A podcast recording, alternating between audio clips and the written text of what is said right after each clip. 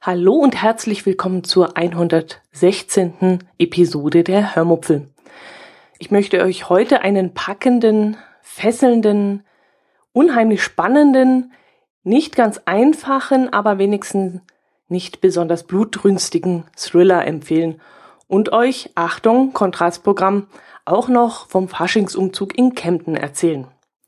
Außerdem gibt es wieder, wie immer, unbeabsichtigte, aber unvermeidbare Abschweifungen. Viel Spaß beim Hören. Jetzt habe ich gerade den größten Fehler gemacht, den man als Podcaster machen kann.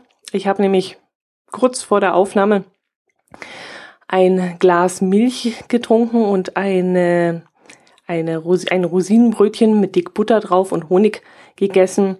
Und das verschleimt jetzt so ein bisschen meine Stimme und macht es mir schwierig, ähm, anständig zu reden. Jetzt hoffe ich, dass ihr mir das nicht böse nehmt, sondern darüber hinwegsehen könnt. Gut. Ähm, Passagier 23 heißt das Buch, von dem ich euch heute erzählen möchte. Fleißige Hörer meines Podcasts wissen ja inzwischen, dass ich eigentlich ein Fan des Berliner Autors Sebastian Fitzek bin. Eigentlich, denn äh, die letzten zweimal hat er mich ja enttäuscht. Aber das habe ich euch ja schon in der Episode 103 erzählt und wer die Hintergründe noch nicht kennt, den empfehle ich, diese Episode einfach mal nachzuhören.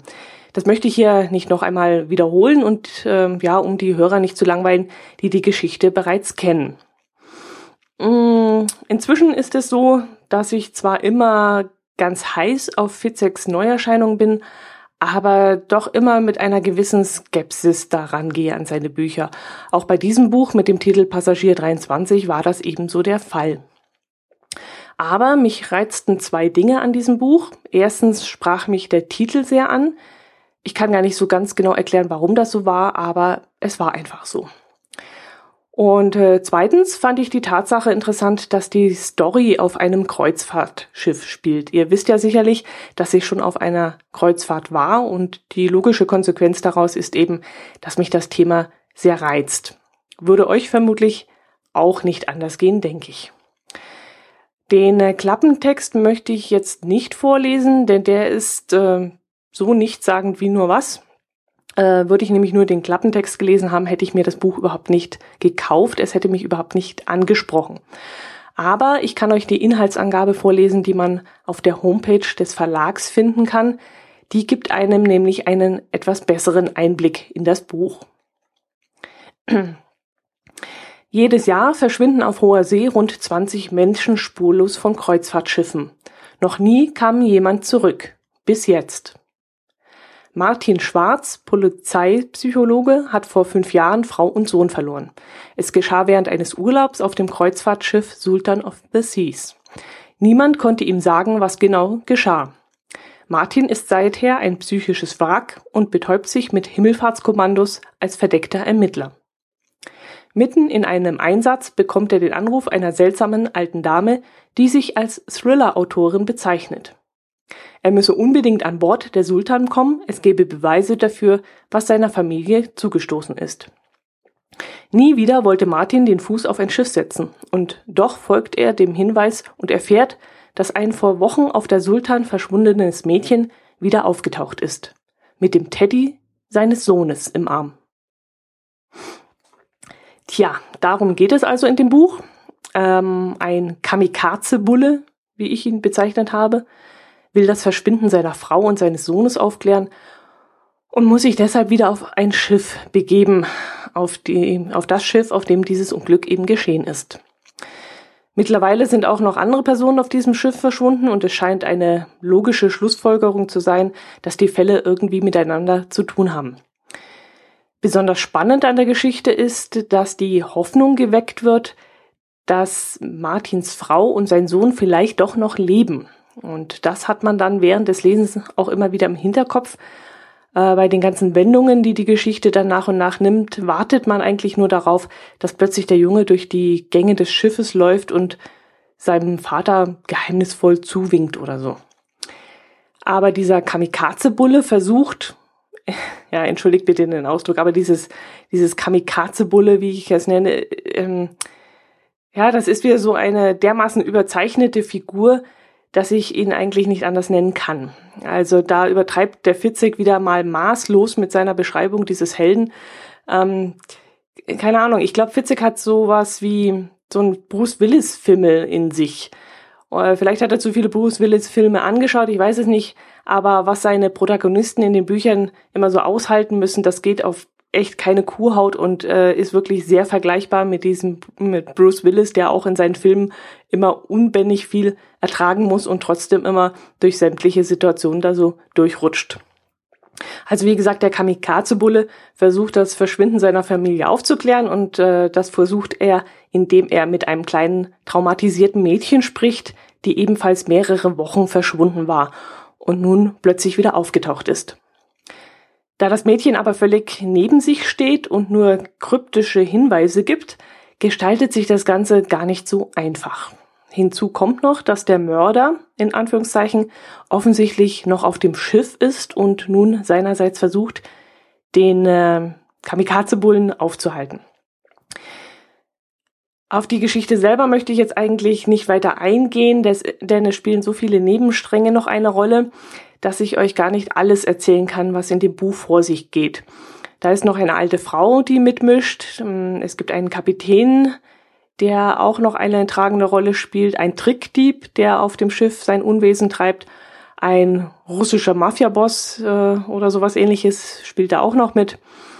Ja, Fitzek lässt immer mehrere Geschichten wie ein Geflecht von Fäden durchs Buch wandern. Und normalerweise ist es ja so bei einem Krimi oder bei einem Thriller, dass man verschiedene Handlungsstränge, also so Fäden, sag ich immer, in, den in die Hände bekommt und diese dann irgendwann in einem dicken Faden zusammenlaufen.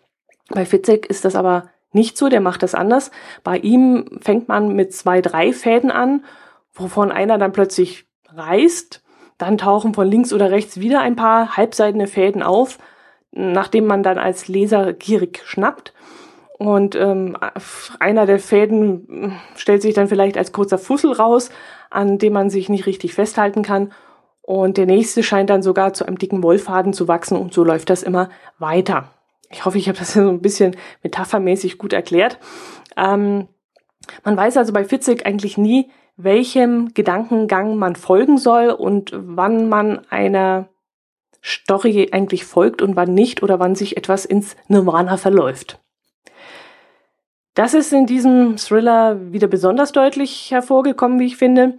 Die Geschichte in diesem Buch kommt mir vor wie so ein wild gewordener Hase auf dem Feld, der ständig Haken schlägt und man muss hinterherrennen und gucken, dass man den Anschluss nicht verliert.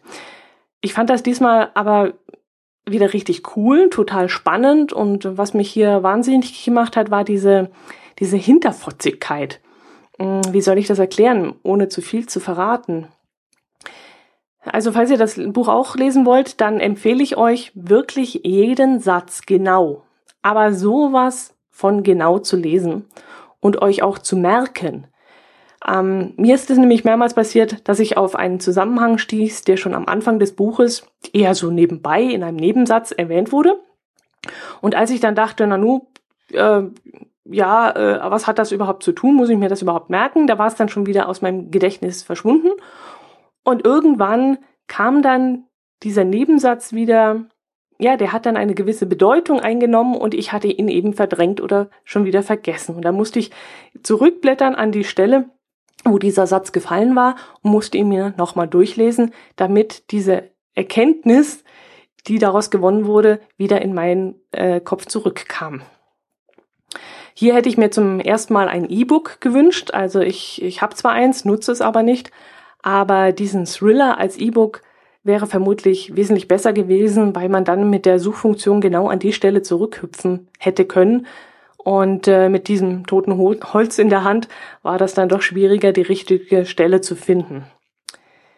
Ja, also ein total spannendes und packendes Buch, das man aber sehr, sehr genau lesen muss. Es ist also keine leichte Strandlektüre. Und wenn man mal Fitzeks überzogene Übertreibungen weglässt, wie zum Beispiel diesen Kamikaze-Bulle, der hat, äh, ja, ja, der hat sich zum Beispiel, um euch da mal ein, ein kleines Beispiel zu nennen, ähm, wie übertrieben Fitzig schreibt. Der Polizist hat sich zum Beispiel AIDS-Erreger spritzen lassen, um in der Drogenszene echt zu wirken.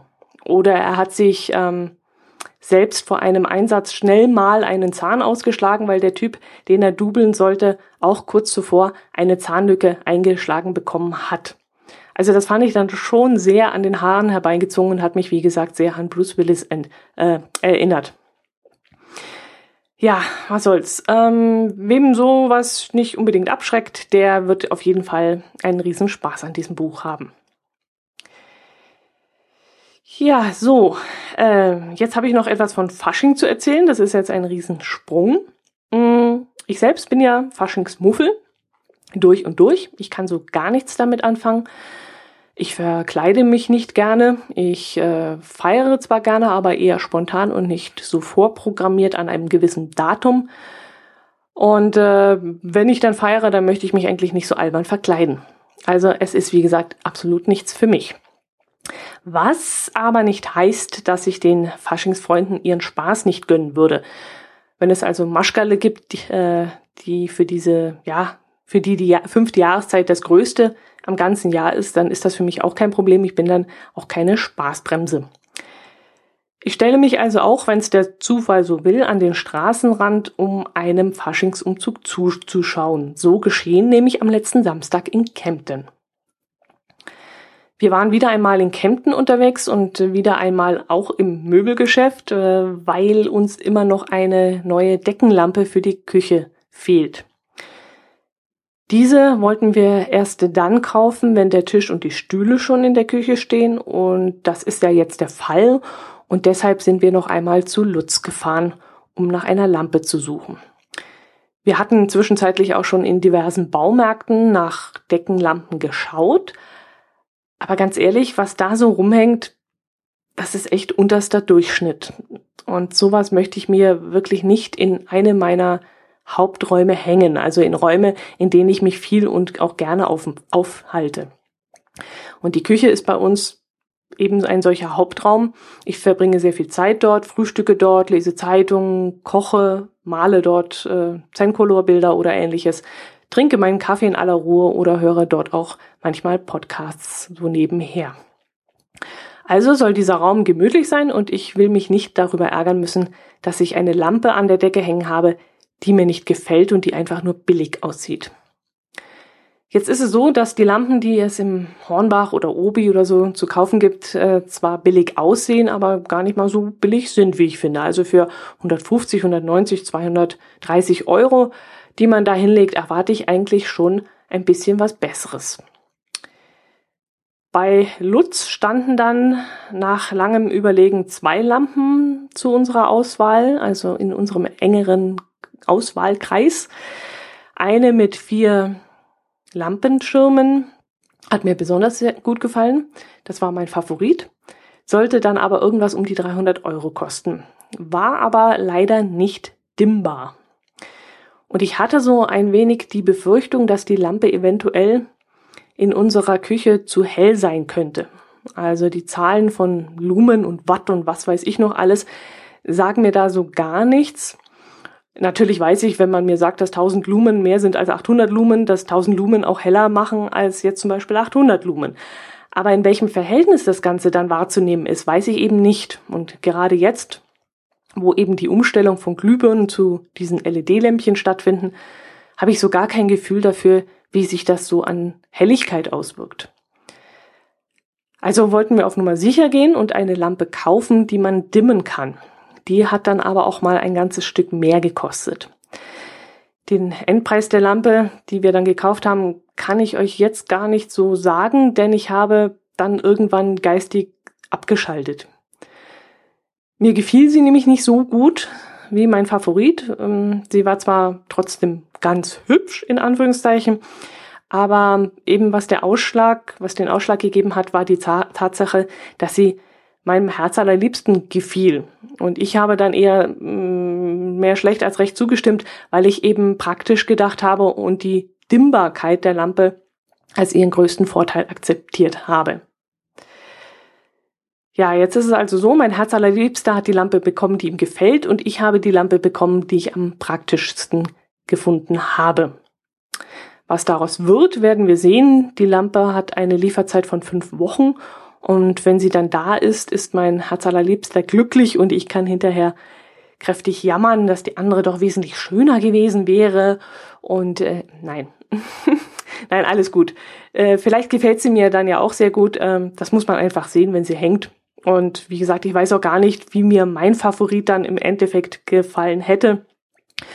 Vielleicht wäre sie mir wirklich zu hell gewesen und ich hätte dann auch jedes Mal gejammert, dass sie mich am Esstisch vielleicht blendet oder dass sie mir so gar nicht gefällt. Das Problem ist halt auch, wenn man dort vor Ort ist in dieser großen Halle mit diesen vielen Lichtern und dann hängt die Lampe da zwischen all den anderen hellen Lampen, dann wirkt das Ganze auch nochmal völlig anders. Und wenn dann die Lampe bei uns in der Küche hängt, kommt dann wirklich was ganz anderes raus. Und so kann ich dann hinterher wirklich nicht jammern und sagen, meine wäre besser gewesen. Ich weiß es dann eben nicht. Gut, wir, wir werden sehen, wie es dann wird. Ich werde euch auf jeden Fall auf dem Laufenden halten. Ja, super. Von der Lampe wollte ich euch gar nicht erzählen. Ich wollte euch ja vom Faschingsumzug erzählen. Wir sind nach dem Besuch im Möbelhaus im Hornbach im Telekommunikationsladen, da waren wir auch noch. Das ist aber auch wieder ein anderes Thema. Ähm, wir schauen uns nämlich gerade nach einer schnelleren Internetverbindung um, aber dazu werde ich euch dann auch ein anderes Mal mehr berichten. Mm, wir sind dann also nach den ganzen Pflichtveranstaltungen, die wir da tätigen mussten, sind wir dann noch ins Zentrum gefahren, um dort ein paar Sachen zu erledigen, wie zum Beispiel Zotter Trinkschokolade einkaufen.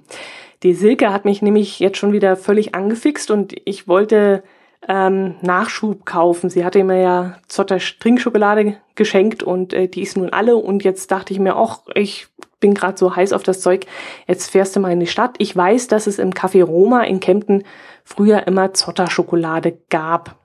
Ja, gab, aber jetzt eben nicht mehr. Wir sind da also reingegangen und habe dann feststellen müssen, dass es dort keine Zotter-Niederlassung, kann man das so sagen, einen Zotter-Vertrieb mehr gibt.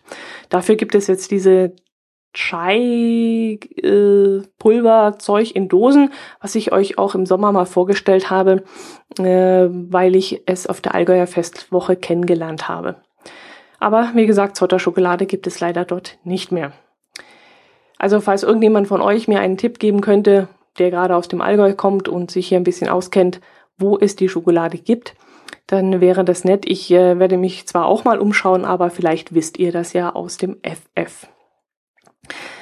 Dann waren wir wieder einmal im Naruto beim Sushi-Essen. Ich habe darüber kurz getwittert. Die Möglichkeit nutze ich immer, wann immer es geht. Ich bin echt richtig Sushi-süchtig, habe ich dann auch auf Twitter geschrieben. Ich könnte mich in das Zeug wirklich absolut reinlegen.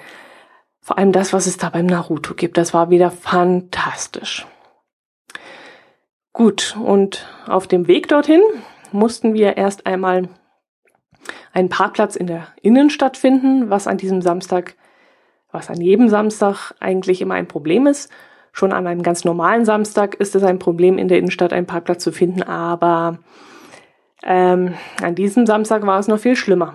An diesem Samstag war nämlich Faschingssamstag und demnach fand an diesem Tag in der Innenstadt der Faschingsumzug statt und mit dem hatte ich eben überhaupt nicht gerechnet. Sprich, wir fanden absolut keinen Parkplatz. Es ging auch teilweise überhaupt nichts mehr.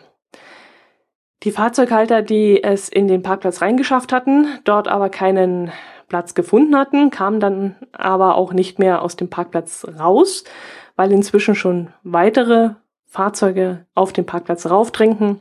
Und es war wirklich das absolute Chaos. Man stand mehr, als dass man fuhr.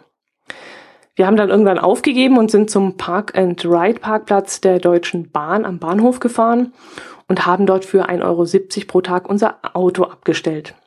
Ähm, von dort mussten wir dann aber ungefähr einen Kilometer anderthalb bis zum Forum Allgäu laufen, wo der Faschingsumzug bereits seit mehreren Stunden Aufstellung nahm. Ich stellte mich dann noch eine Weile an den Straßenrand und schaute den Teilnehmern des Umzugs bei der Aufstellung zu.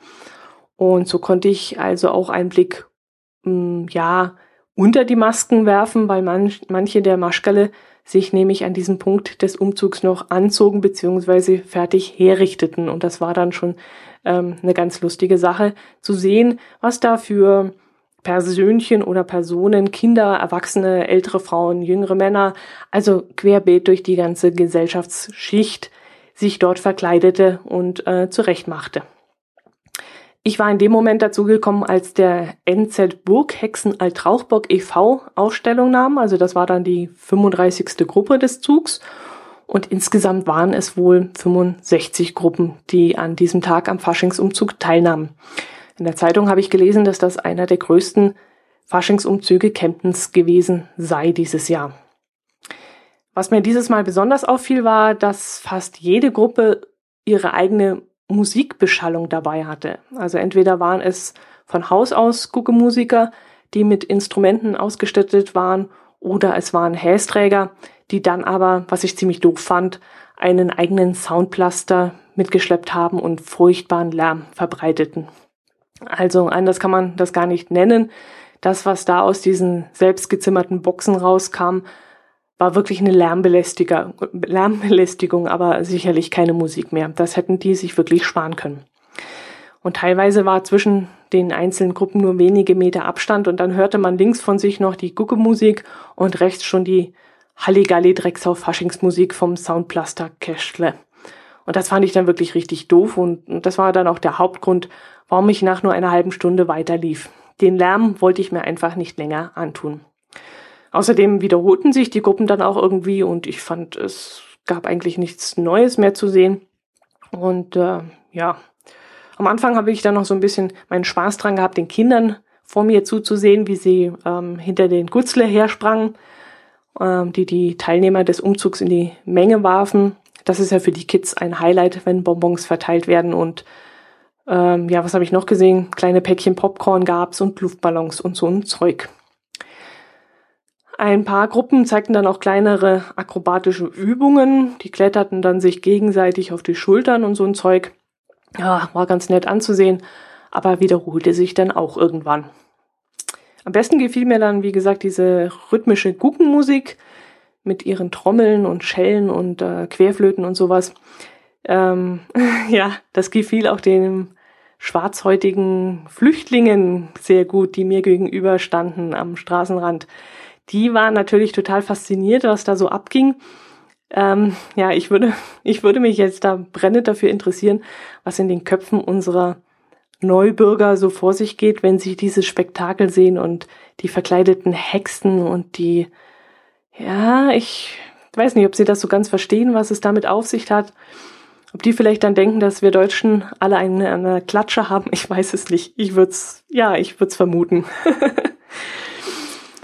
ja, äh, was war noch? Ach so, ja, das ist auch eine lustige Geschichte. Neben mir hatte sich äh, ein Deutscher als Neger verkleidet. Entschuldigung, dass ich diesen Ausdruck jetzt so sagen muss, auch wenn man das heutzutage nicht mehr tun soll. Aber einen anderen Ausdruck, einen richtigeren Ausdruck gibt es dafür nämlich nicht. Der Mann hatte sich nämlich ein knallbuntes Hemd angezogen, das Gesicht schwarz angemalt und zu allem Überfluss auch noch eine schwarze Lockenperücke aufgezogen. Ja, und auf der anderen Straßenseite standen dann die echten Afrikaner, in Anführungszeichen, mit kurze, krausen, schwarzen Haaren und dunkler Haut und mussten dann ihrem ja, ihr gefälschtes Gegenüber anschauen. Und die Situation fand ich dann schon etwas skurril und da hätte ich wirklich gerne mal in die Köpfe der Zugreisten äh, reingeschaut, was die davon gehalten haben. Eigentlich wollte ich vom Faschingsumzug noch ein Video in meinen YouTube-Kanal hochladen. Ich habe schon lange kein Video mehr gemacht und ähm, dort hochgeladen. Aber da ich weder Persönlichkeitsrechte verletzen möchte, noch irgendwelche GEMA-Gebühren prellen will, habe ich das eben nicht gemacht. Es ist halt doch das eine oder andere Musikstück im Hintergrund zu hören und ich habe auch teilweise Publikum am Straßenrand und auch Kinder gefilmt und da möchte ich wirklich keine Probleme bekommen. Aber ich stelle wieder ein paar unbedenkliche Fotos ein und äh, die Kapitelmarken, äh, ja, da solltet ihr eigentlich auch Fotos vorfinden, wenn ich die wieder einstelle. Wenn ihr also einen Podcatcher habt, der Kapitelmarken unterstützt, dann solltet ihr dann auch die Fotos sehen. Gut, dann habe ich noch das Thema Stipo Kypo auf der Liste stehen. Ihr erinnert euch ja sicherlich, dass ich euch davon erzählt habe, dass der Daniel vom Brombeerfalter ein neues Projekt gestartet hat, das da heißt Stipokypo und unter www.stipokypo.de jetzt auch online zu finden ist. Dort kocht, kocht er und kochen auch andere ähm, ein Rezept vor und äh, Hörer, Podcaster, Hörerinnen, Podcasterinnen können dann dieses Rezept ähm, nach dem, was sie gehört haben, eben nachkochen und frei variieren und daraus ein eigenes Rezept ähm, herstellen. Und ähm, ja, da habe ich jetzt auch meinen Beitrag geleistet, habe dem Daniel etwas vorgekocht und ihm diese Audiodatei, die ich da äh, aufgenommen habe, zur Verfügung gestellt. Ich habe das äh, hier nicht gepostet, weil ich in letzter Zeit öfters mal etwas gekocht habe und euch das vielleicht mit der Zeit langweilt. Und äh, ich finde das toll, dass es jetzt so eine separate Seite dafür gibt, wo man wirklich mal ein bisschen seine Kochkünste ausprobieren kann. Und ich kann euch nur empfehlen, egal ob ihr jetzt Podcaster seid oder Hörer und Hörerinnen, äh, dort mal vorbeizuschauen und euch diese Rezepte anzugucken und auch die Audiodateien anzuhören, was nämlich die Podcaster daraus gemacht haben aus den verschiedenen Rezepten. Ähm, die Regel des Spiels ist es ja, einer kocht etwas vor und äh, andere kochen aus dem FF heraus, also ohne dass sie ein Rezept vorliegen haben, sondern nur aufgrund der Audiodatei kochen sie das Rezept nach und können dann natürlich entweder aus dem Gedächtnis heraus, weil sie es vergessen haben oder weil sie einfach Lust haben, das Rezept abzuändern, dieses dann auch abändern. Und so entwickelt sich eben ein Rezept nach und nach weiter, verändert sich und ich finde das eine unwahrscheinlich spannende Geschichte. Und wenn ihr Lust habt, schaut da mal vorbei, www.stipokypo.de. Ich verlinke das dann nochmal in den Show Notes und hört euch das mal an. Ihr könnt es natürlich auch abonnieren. Ein Abo-Button ist, glaube auf der Seite. Ich habe es jedenfalls schon in meinem Podcatcher drin. Und äh, ja, eine lustige Sache, ein tolles Projekt und äh, schaut da einfach mal vorbei. Gut, das soll es gewesen sein. Ich hoffe, ihr hört auch nächste Woche wieder rein. Euch geht's gut soweit. Ähm, ich würde mich wieder über Kommentare von euch freuen. Antworte dann natürlich auch wieder auf der Seite oder hier im Podcast, wie es sich gerade ergibt. Bei mir gibt es sonst nichts weiter zu erzählen. Ich habe so ein bisschen das Gefühl, dass ich auf den Frühling warte. Äh, jedenfalls äh, kann ich den Schnee schon langsam nicht mehr sehen. Bei uns liegt immer noch Schnee. Die Temperaturen steigen aber stetig und ich, äh, ja, ich bin so in so einer Schwebephase, sage ich das, sage ich immer. Ich äh, möchte am liebsten den Schnee und den Winter hinter mir lassen und endlich voller Elan in den Frühling starten, aber so richtig, hm, keine Ahnung, ich habe jetzt so ein bisschen äh, weiß ich nicht. Bei mir geht so zurzeit so gar nichts voran und ich hoffe, dass ich dann ähm, mal wieder was erlebe, dass ich euch was Spannendes und Interessantes erzählen kann. Nächstes Wochenende, also übermorgen müsste das dann sein, ab Erscheinen dieses äh, Podcasts, ist dann Valentin, Valentin. Und ich hoffe, ihr habt daran gedacht und schenkt eurem Herz allerliebsten oder eurer Herz allerliebsten äh, einen kleinen Blumenstrauß oder ladet sie mal zum Essen ein oder ihn oder ja, was immer ihr auch tun wollt. Ich wünsche auf jeden, euch auf jeden Fall ein tolles Wochenende, eine tolle Woche und hört doch nächste Woche wieder rein. Macht es gut. Servus.